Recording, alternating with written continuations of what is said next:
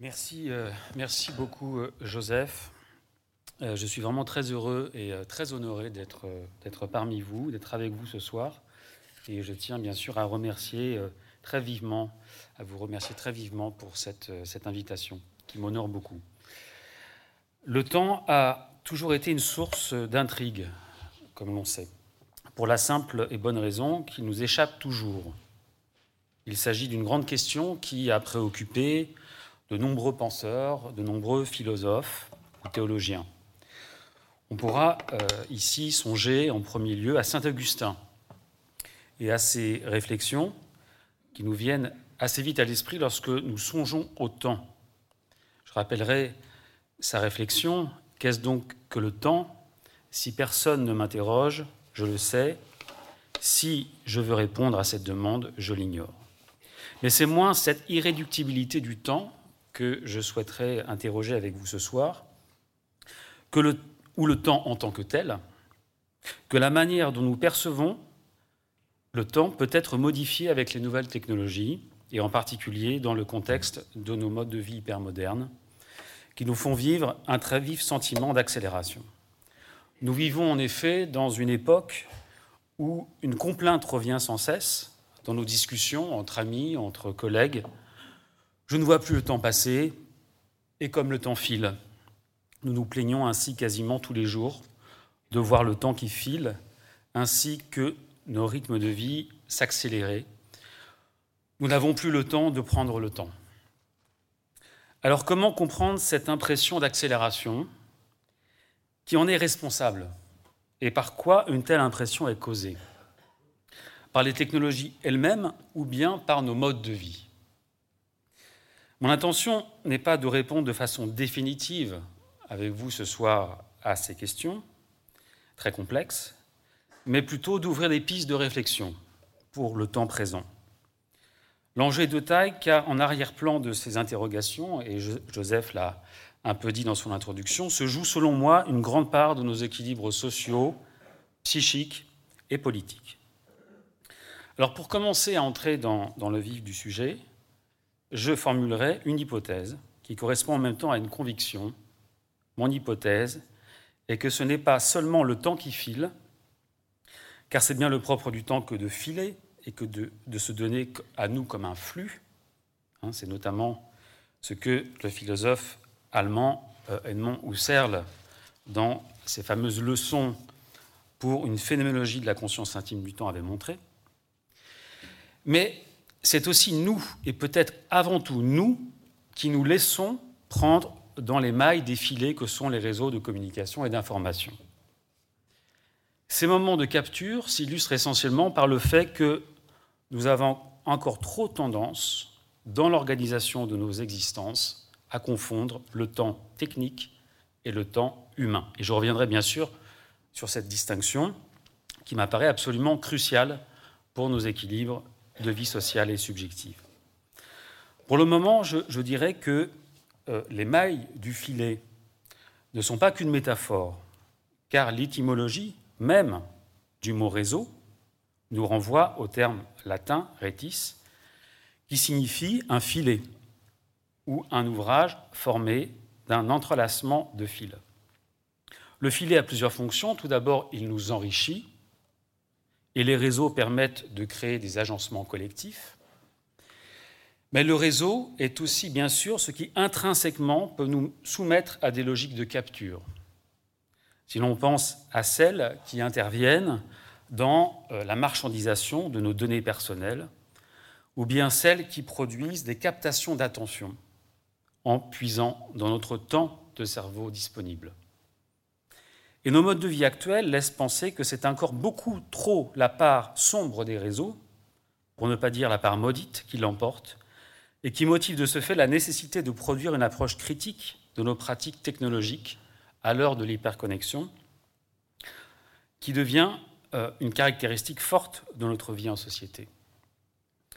Cela en sachant qu'il ne s'agit pas, bien sûr, de jeter l'anathème, soyons clairs ici, sur les technologies numériques dans leur ensemble, ni de s'engager dans la voie d'une quelconque technophobie, d'une quelconque peur de la technique, ce qui n'aurait aucun sens de nos jours. En revanche, il est important de questionner, en pratiquant une critique que je nommerais sereine et créative, la manière dont nos vies sont susceptibles d'être influencées directement ou indirectement par ce que rendent possibles les technologies, à savoir l'expérience de l'immédiateté et de l'instantanéité. À cet égard, Emmanuel Lévinas a pu nous sensibiliser de façon très, très fine au fait que le changement qui s'opère dans la civilisation moderne, c'est que l'outil ne prolonge pas seulement la main de l'homme pour lui permettre d'atteindre ce qu'il n'atteint pas, mais l'outil permet de l'atteindre plus vite. C'est-à-dire, dit Lévinas, l'outil supprime dans l'acte le temps que l'acte est appelé à assumer. Les outils modernes sont ainsi décrits, vous pouvez le lire ici, comme des machines qui littéralement font de la vitesse.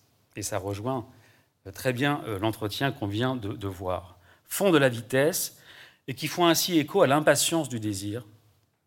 Et Lévinas a écrit cela dans un ouvrage paru en 1947. On voit comment aujourd'hui cette impatience tend à se généraliser à l'heure où les technologies numériques sont des conditions de possibilité de modes d'interaction instantanés qui bouleversent aussi bien nos vies personnelles que notre manière d'être avec les autres dans la vie sociale ou professionnelle. Or, la recherche d'une transparence communicationnelle constitue le plus souvent un facteur d'accentuation de redoutables contradictions qui vont jusqu'à instaurer des situations d'intense malentendu, voire communication ou d'incommunication. Et d'une certaine manière, plus on télécommunique par l'écrit d'écran, moins on se parle, ce qui est très flagrant en milieu professionnel, dans certaines organisations. Or, en perdant l'habitude d'affronter la voix de l'autre, on se voit beaucoup enclin à neutraliser notre conscience d'autrui. C'est un thème cher à Günther Anders.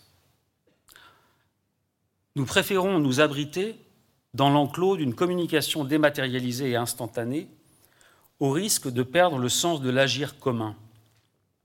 C'est ainsi que nous pouvons avoir l'impression d'avoir interagi avec d'autres toute une journée via les télécommunications, tout en ayant la sensation d'être resté seul, en ressentant le poids de l'isolement et d'une intense perte de sens.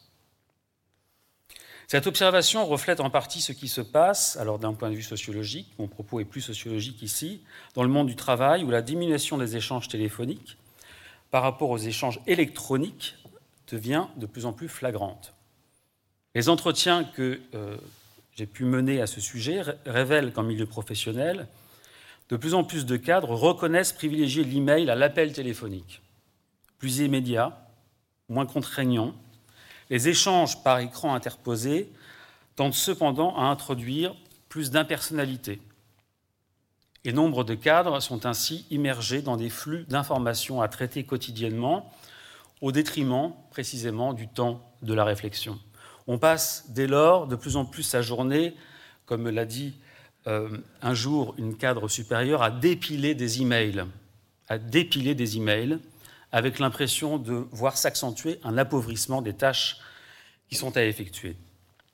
Et un régime très anxiogène s'instaure au quotidien en se répercutant sur la perception que les subjectivités au travail ont du temps. C'est dans ce cas que des critères technologiques l'emportent sur l'humain. Et je tiens vraiment à insister sur la façon dont les technologies deviennent en tant que telles un critère. Pascal Chabot dit très bien cela. Peut-être mieux, il souligne justement à cet égard que si l'humain a conçu des machines ultra-performantes, il l'a fait pour en profiter et non pour leur ressembler, pour opérer en elles et non pour jalouser leur fonctionnement.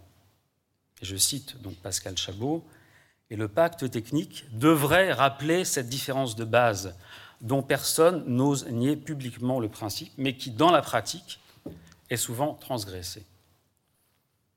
Ces remarques sont d'autant plus vraies à l'heure où une tentation dans nos sociétés hypermodernes revient à confondre le temps technique et la temporalité humaine.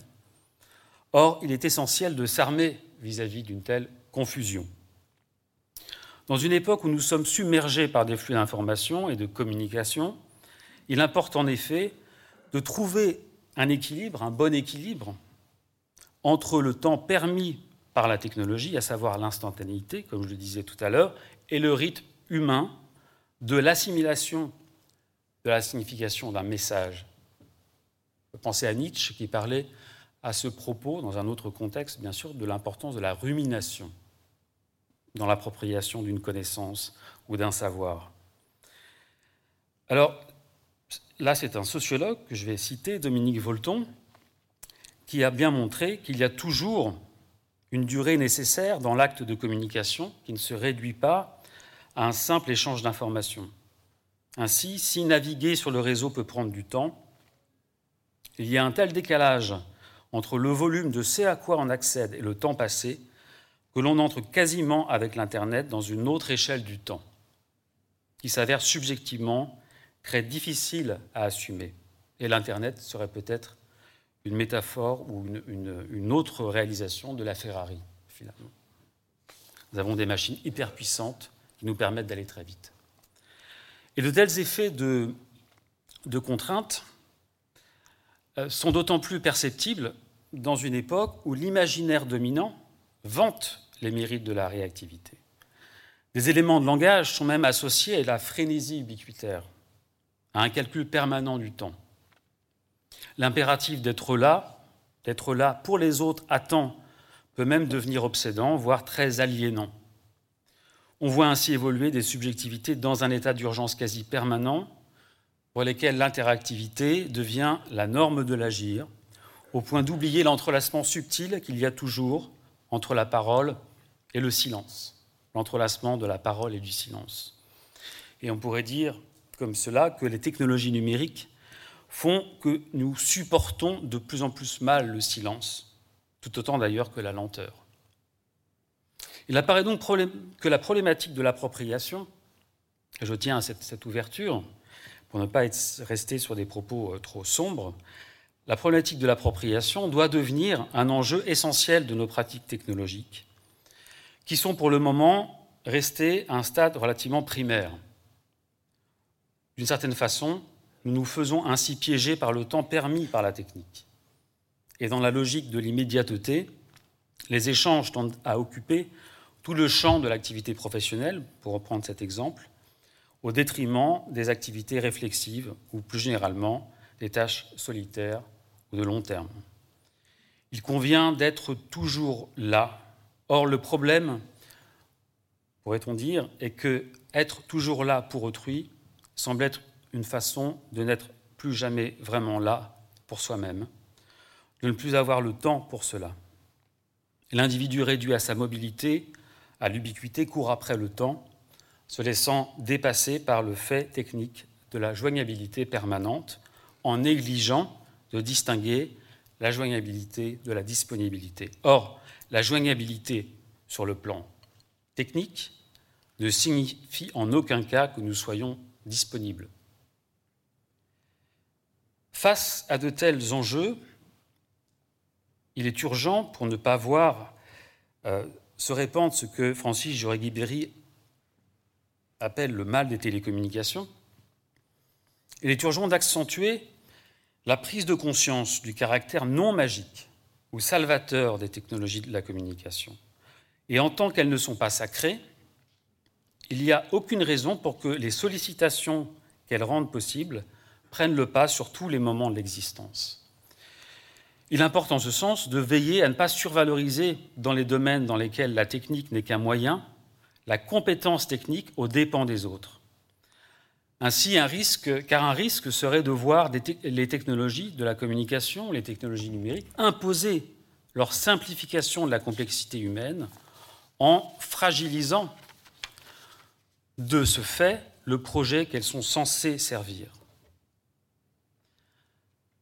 Et c'est ce qui se produit non seulement lorsque l'on conduit des politiques de développement des technologies de l'information et de la communication pour elles-mêmes, mais également lorsque l'on confie aux technologies la résolution des problèmes sur le plan social ou sur le plan politique, en termes de sécurité aussi, on pourrait euh, aller sur ce terrain, en créant de ce fait les conditions d'un certain idéalisme technologique.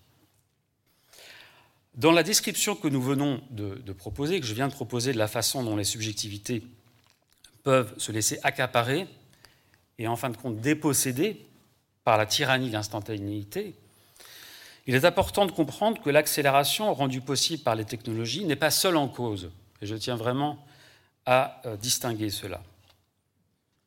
Pourquoi? Parce que toute une économie des affects s'impose à nous dans ce mode de gestion du temps, dans une société qui devient de plus en plus malade de gestion. Une économie des affects s'organise en effet, c'est-à-dire une organisation de nos sensibilités, un contrôle de nos affects, s'organise en effet autour de la valorisation de ce qui ne dure pas. Les individus étant constamment incités à préférer le changement à la constance, l'évanescence à la pérennité. C'est notamment ce que le sociologue anglo-polonais Zygmunt Bauman avait justement décrit en parlant de la tendance de nos sociétés à devenir liquides. Par cette expression, il s'agissait de décrire l'évolution d'un monde où nos positions, nos décisions, nos responsabilités sont perpétuellement susceptibles d'être dévaluées au profit précisément du changement et de la nouveauté. Ce qui n'est pas bien sûr sans avoir des incidences politiques majeures, on pourrait dire politiques et démocratiques. Bauman expose ainsi le fait que de plus en plus, moins les programmes des responsables politiques sont complexes, et plus ils ont la chance d'être réellement porteurs du point de vue électoral. Or, notre époque est celle de la restauration rapide, mais aussi des penseurs rapides et des parleurs rapides, sauf peut-être aux rencontres philosophiques de Monaco.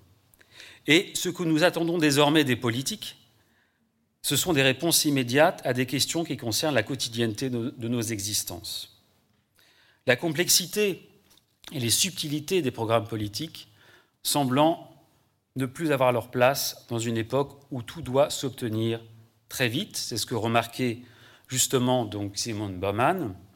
Abraham Lincoln pouvait tenir son auditoire captivé durant les quatre heures de ses discours électoraux. Ses successeurs ne survivront pas à la campagne électorale à moins d'exceller dans l'art des petites phrases. L'enjeu est ici de mettre en évidence le fait que notre impatience tend à nuire à la profondeur des débats et que l'accélération permise par nos machines informationnelles devient un critère susceptible d'altérer la qualité de la vie politique elle-même. Nous vivons une époque où la réactivité est encore souvent confondue avec l'efficacité, alors même que les anciens nous enseignaient qu'une action vertueuse a toujours pour condition de possibilité une capacité de discernement. C'est au fond cela l'acte critique de discernement critique. Une capacité d'éprouver aussi, cela veut dire aussi une capacité d'éprouver une certaine lenteur dans la prise de décision, en amont de la prise de décision.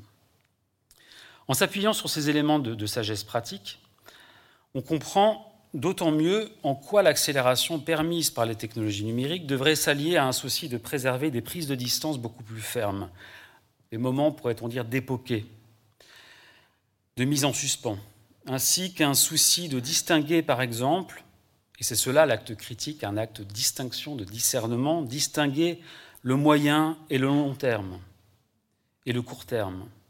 Or, c'est aujourd'hui le contraire qui se passe. Nous, vivons dans un temps euh, qui voit les temporalités se confondre.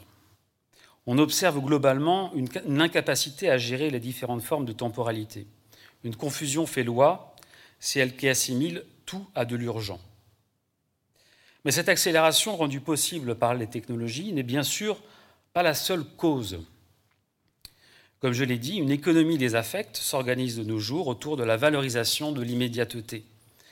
Et la capacité à gérer au mieux son temps, c'est-à-dire, selon une conception encore dominante, gérer son temps, c'est répondre plus vite, c'est être réactif. C'est cette gestion du temps qui s'affirme comme une norme sociale même, pourrait-on dire, comme un, facteur de reconnaissance, au risque de soumettre les individus à des modes de domination qui, ne disent pas leur nom. Alors vis-à-vis d'un tel état de fait, et je m'approche de, la fin de mon intervention, vis-à-vis d'un tel état de fait, il est impératif de réfléchir en vue de ce que j'appellerais, ce que j'appelle une écologie informationnelle, ou en vue également d'un bon agir télécommunicationnel, en soulignant l'importance d'envisager différentes façons de vivre et d'éprouver le rapport au temps. Car il y a, et c'est Heidegger évidemment qui nous rappelait cela formidablement, il y a en effet une différence entre le temps vécu et le temps objectif, comme l'exprimait donc Heidegger, pour qui la détermination élémentaire que produit l'horloge comme telle n'est pas l'indication de la durée, on va dire le temps humain. Cela signifie que si nos cadrans permettent une mesure du temps, nous n'éprouvons pas le temps mesuré, celui des cadrans, de la même façon.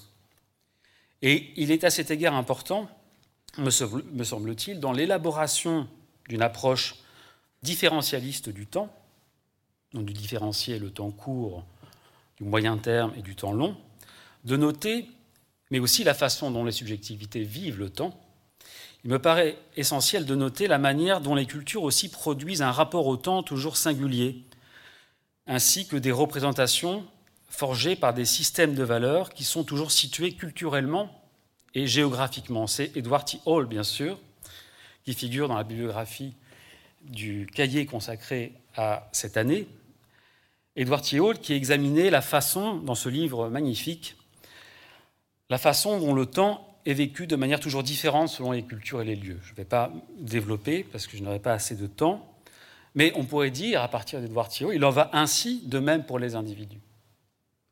C'est ce qui fait que l'instantanéité pourra être vécue, par exemple, anxiogène pour certains ou certaines et stimulante pour d'autres. Or, c'est pour ces raisons, c'est précisément pour ces raisons que des enjeux de différenciation devraient être conquis dans l'expérience de l'agir en général, pour éviter de voir le temps technique l'emporter au détriment des singularités humaines et de l'enrichissement censé naître du respect des différences. Alors pour terminer, je euh, reviendrai sur les risques qu'il y a donc à confondre le temps technique, à savoir le temps permis par la technique, celui de l'instantanéité, et le temps de l'humain. Car ce qui se joue, c'est notre capacité à développer notre esprit critique, je l'ai dit, à embrasser la complexité, à déchiffrer et à interpréter. Ces expériences de l'interprétation méritent d'être rappelées, car jamais le sens n'est d'avance donné. Il est toujours le produit d'une interprétation. Et c'est à cet égard qu'il nous appartient de souligner l'importance des rythmes singuliers en rappelant que c'est toujours à l'homme que doit revenir, et c'est peut-être ça le nouvel impératif moral à l'ère hypermoderne, c'est toujours à l'homme que doit revenir la tâche d'imposer ses valeurs aux environnements technologiques. C'est Gilbert Simondon qui m'inspire dans cette réflexion, qui a justement décrit un tel défi en soulignant, dans ce passage très, très beau passage du mode d'existence des objets techniques, Loin d'être le surveillant d'une troupe d'esclaves, l'homme est l'organisateur permanent d'une société des objets techniques qui ont besoin de lui, comme les musiciens ont besoin du chef d'orchestre. Ce que nous suggère ici indirectement Gilbert Simondon, donc en écho au sujet qui nous réunit ce soir, est que si les technologies nous font vivre des formes d'accélération prodigieuses et fascinantes, on l'a bien vu tout à l'heure, c'est notamment toujours à l'homme c'est néanmoins, pardon, toujours à l'homme, au chef d'orchestre, de donner le rythme dans ses interactions avec les technologies. C'est en fonction de ces exigences, par exemple, que l'on observe sociologiquement des tendances en faveur de la déconnexion au sein du monde des organisations, entre autres. L'enjeu est ici de libérer les capacités d'agir des individus en leur reconnaissant le droit de négocier leur rapport au temps technique, en limitant ainsi le risque de tomber dans les pièges de ce que j'appelle l'idéalisme technologique, qui tend profondément à biaiser notre rapport aux autres autant qu'à nous-mêmes. Sur un autre plan, pour ouvrir une autre piste, de, un autre horizon, euh, sur un autre plan, celui de la création et des arts, euh, un grand nombre d'artistes se concentrent aujourd'hui sur l'importance de la décélération. ou d'un rapport plus pluriel au temps. Cette dernière, cette décélération devient comme une force de création à part entière. Et la problématique du temps est omniprésente chez toute une génération d'artistes qui se penchent sur la question de savoir comment produire de la singularité en dépit de l'accélération que nous connaissons dans les modes de production, de diffusion et de distribution des informations.